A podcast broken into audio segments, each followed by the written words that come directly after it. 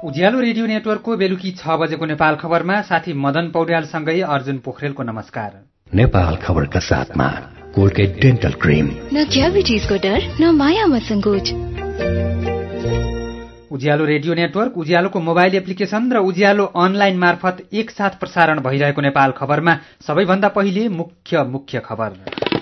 हरेक नागरिकलाई राहत मिल्ने बजेट ल्याएको अर्थमन्त्री खतिवड़ाको दावी बजेटलाई यथार्थवादी ढंगले कार्यान्वयन गर्न सरकारलाई कांग्रेसले दबाव दिने। पाँच थरमा एक महिलामाथि सामूहिक बलात्कार फरार दुई आरोपीको खोजी भइरहेको प्रहरीको भनाई। बालकृष्ण ढुङ्गेलको बाँकी कैद सजाय मिनाहा गरेकोमा कांग्रेसको आपत्ति सरकारको निर्णय कुनै पनि हालतमा मान्य नहुने चेतावनी। रूसी पत्रकारको हत्यामा रूस सरकार नै संलग्न रहेको युक्रेनको आरोप युक्रेनको किबमा भएको पत्रकार हत्याबारे रूसद्वारा छानबिन शुरू र प्रधानमन्त्री कप राष्ट्रिय क्रिकेटमा प्रदेश चारका हरिबहादुर चौहानको उत्कृष्ट प्रदर्शन ब्याटिङतर्फ शतक पूरा गरेका चौहान बलिङतर्फ ह्याट्रिक सहित चार विकेट लिन सफल। अब सुनौ पूरा खबर। अर्थमन्त्री डाक्टर युवराज खतिवड़ाले हरेक नागरिकलाई राहत मिल्ने बजेट ल्याएकैले कतिपयले दोष लगाएको बताउनु भएको छ। अर्थ मन्त्रालयमा भएको कार्यक्रममा मन्त्री खतिवड़ाले यो बजेटले हरेक नागरिकको अनुहार चिन्न सकेको भन्दै अहिलेको बजेटका धेरै जसो कुरा पहिलेका बजेटसँग तुलना नै गर्न नमिल्ने बताउनुभयो। युवा स्वरोजगार स्वदेशी उद्योगलाई सहुलियत र राहत सबै नागरिकलाई सामाजिक सुरक्षाको दायरामा ल्याउने धनी वर्गको आयकर बढाउने पूर्वाधारमा ठूला योजनाको थालनी गर्ने लगायतका सुधारका काम बजेटमा समेटिएको भन्दै डाक्टर खतिवड़ाले पहिले जस्तो बजेट पढ्ने तर कार्यान्वयन नहुने अवस्थाको अन्त्य गरिने बताउनुभयो।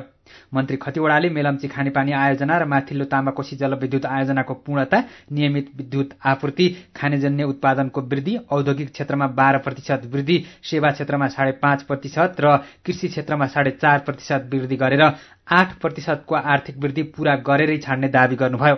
स्वदेशका उद्योग स्वदेशमा उद्योग गर्नेलाई रातो कार्पेट बिछ्याएर स्वागत गर्ने भन्दै मन्त्री खतिवड़ाले बजेट कार्यान्वयन र राजस्व असुलीमा सरकारले कड़ा नीति अपनाउने र करको दायराबाट कसैलाई छुटकारा नमिल्ने बताउनुभयो।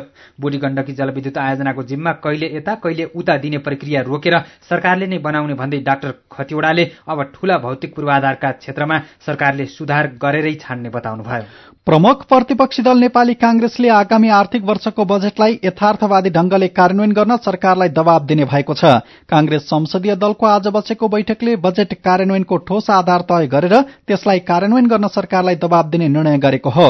नागरिकको विकास र समृद्धिको चाहना सम्बोधन हुने गरी बजेट कार्यान्वयन गर्न सरकारलाई दबाव दिने निर्णय भएको कांग्रेस प्रमुख सचेतक बालकृष्ण खाँडले जानकारी दिनुभयो। कांग्रेसले वाम सरकारले बाह्य लगानी भित्राएर देशको राष्ट्रियतालाई कमजोर बनाउन लागे लागेको भन्दै त्यसो नगर्न सचेत पनि गराएको छ। बजेट सार्वजनिक भएपछिको पहिलो कारोबारमा शेयर बजार परिसूचक नेप्से आज सामान्य घटेको छ। नेप्से आज चार दशमलव नौ चार अङ्कले घटेर तेह्र सय बाइस दशमलव दुई सात अङ्कमा पुगेको छ। कारोबार शुरू भएको पैंतालिस मिनटसम्म बजार घटे पनि त्यसपछि बढ़ेर तेह्र सय एकचालिस बिन्दुमा नेप्से पुगेको थियो। तर पछि फेरि बजार बन्द हुने बेलामा नेप्से चार दशमलव नौ चार अङ्कले घटेको। हो शेयर कारोबारमा संलग्न लगानीकर्ता संघ र शेयर दलाल व्यवसायी संघले बजेटको स्वागत गरे पनि सामान्य लगानीकर्ता बजारप्रति विश्वस्त हुन नसकेकोले शेयर बजार घटेको हो। शेयर बजारलाई भ्याट मुक्त बनाइएको एक अर्ब रूपियाँ लगानी भएका उत्पादनमूलक कम्पनीले साधारण शेयर जारी गर्नुपर्ने private equity fund hedge fund र भेन्चर क्यापिटललाई पुँजी बजारमा प्रवेश गराउने लगायतका सकारात्मक पक्ष बजेटमा उल्लेख गरिएको छ। तर पनि हिजोको बजेट बैंकले व्यक्तिगत रूपमा लाग्ने पुँजीगत लाभ कर पाँच प्रतिशतबाट बढ़ाएर साढे सात प्रतिशत पुर्याएपछि लगानीकर्ता उत्साहित हुन नसकेका हुन्। पाँचथरको फाल्गुनन्द गाउँपालिकामा दुई युवकले एक महिलालाई बलात्कार गरेका छन्। फागुनन्द गाउँपालिका पाँचका विक्रम चेम्जोङ र भीम नेवाङले आफूलाई सामूहिक बलात्कार गरेको उजुरी पीड़ितले प्रहरीमा दिएकी छन्। पीड़ितले जाहेरी दिएपछि आरोपित दुवैजना फरार रहेको प्रहरीले जनाएको छ। पीड़ित महिलाको उजुरीका आधारमा प्रहरीले चेम्जोङलाई मुख्य अभियुक्त र नेवाङलाई मतियारको रूपमा मानि बुद्ध दर्ता गरेको छ। फरार आरोपीको खोजी भइरहेको पाँचथर प्रहरीले जनाएको छ। नेपाली कांग्रेसले बालकृष्ण ढुङ्गेलको बाँकी कैद सजाय मिनाहा गरेकोमा आपत्ति जनाएको छ। संविधान र कानून विपरीत हुने गरी ढुङ्गेललाई रिहा गर्ने सरकारको निर्णय कुनै पनि हालतमा मान्य नहुने समेत कांग्रेसले चेतावनी दिएको छ। सरकारले गणतन्त्र दिवसको अवसर पारेर द्वन्दकालको हत्या अभियोगमा सर्वस्वसहित जन्मकैदको सजाय भुक्तान गरिरहेका तत्कालीन माओवादी नेता ढुङ्गेलको बाँकी जेल सजाय मिनाहा गरेको थियो। सरकारले कैद मिनाहा गरेपछि ढुङ्गेल हिजो अबिर जात्रा गर्दै जेलबाट रिहा भएका थिए। उज्यालो रेडियो नेटवर्कमा प्रसारण भइरहेको बेलुकी छ बजेको नेपाल खबरमा बाँकी नै छन्। रसुवा टिमुरेको एक होटलमा आगलागी हुँदा एक करोड़ रूपियाँको नोक्सानी। सरकारले तीन महिनाभित्र नारायण हिती दरबार संग्रहालयमा श्रीपेद सार्वजनिक गर्ने नेपाल खबर सुन्दै गर्नुहोला। काकी नमस्कार है नमस्कार। लौ हेर यो हरिलाई। अस्ति मात्रै यसको पसलमा आग लागि भयो।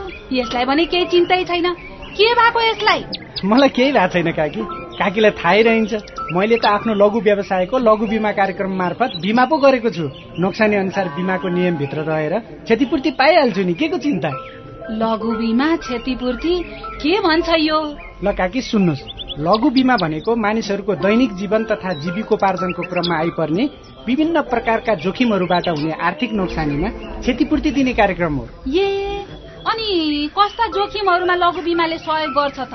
लघु बिमा गरेमा विभिन्न कारणले हुने दुर्घटना तथा रोगहरूको उपचार बापत हुने औषधि उपचार खर्च प्राकृतिक प्रकोप आगलागी तथा अन्य कारणले हुने व्यक्तिगत सम्पत्तिको नोक्सानी लघु व्यवसाय सञ्चालनको क्रममा हुने अनिश्चितता तथा नोक्सानी बाली तथा पशुधनमा हुने क्षति बापत क्षतिपूर्ति पाइन्छ। ए ए अनि यस्तो सुविधा कसरी लिन सकिने रहेछ त? कसले पाउने हुन्?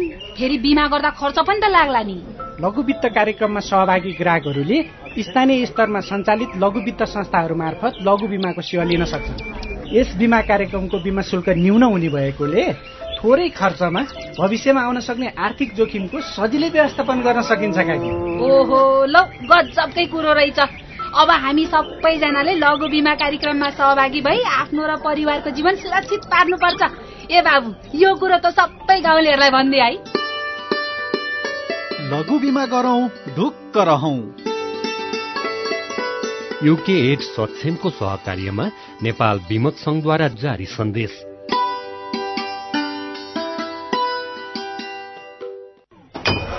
नमस्कार है नमस्कार। सन्चै हुनुहुन्छ? यी म त सिमेन्टको ब्लकको गाह्रो लाउने सिप पो सिक्दैछु। विदेशमा यसलाई मिसन भन्न रहेछन्। मेरो मामाको छोरा चाहिँ ऊ अर्को कुनामा फर्मा लगाउने काम सिक्दैछ। यहाँ सिकाउने सिप त विदेशमा गर्नुपर्ने कामसँग ठ्याक्कै मिल्छ अरे। अझ गजब त एक महिनासम्म सिप सिक्न खाना बस्न पैसै नलाग्ने। तालिमपछि विदेश जान सहयोग पनि पाइने। अब मेरै साथी त्यसै विदेश जाँदा काम गर्न नसकेर एक महिनामै फर्कियो। विदेश जान लिएको ऋण कसरी तिर्ने हो भन्दा साह्रै चिन्तित छ। हामी त सिप सिकेर मात्र विदेश जाने। विदेशमा काम गर्न जान इच्छुक व्यक्तिहरूले खाने बस्ने सुविधा सहित सित्तैमा मेसन वा सटरिङ कार्पेन्टर तालिम लिने अवसरका लागि सुरक्षित आप्रवासन परियोजनाको फोन नम्बर अन्ठानब्बे चालिस पच्चिस बाहन्न अस्सी र अन्ठानब्बे चालिस चौबिस अस्सी चौतिसमा बिहान नौ बजेदेखि साँझ पाँच बजेसम्म सम्पर्क गर्नुहोस्।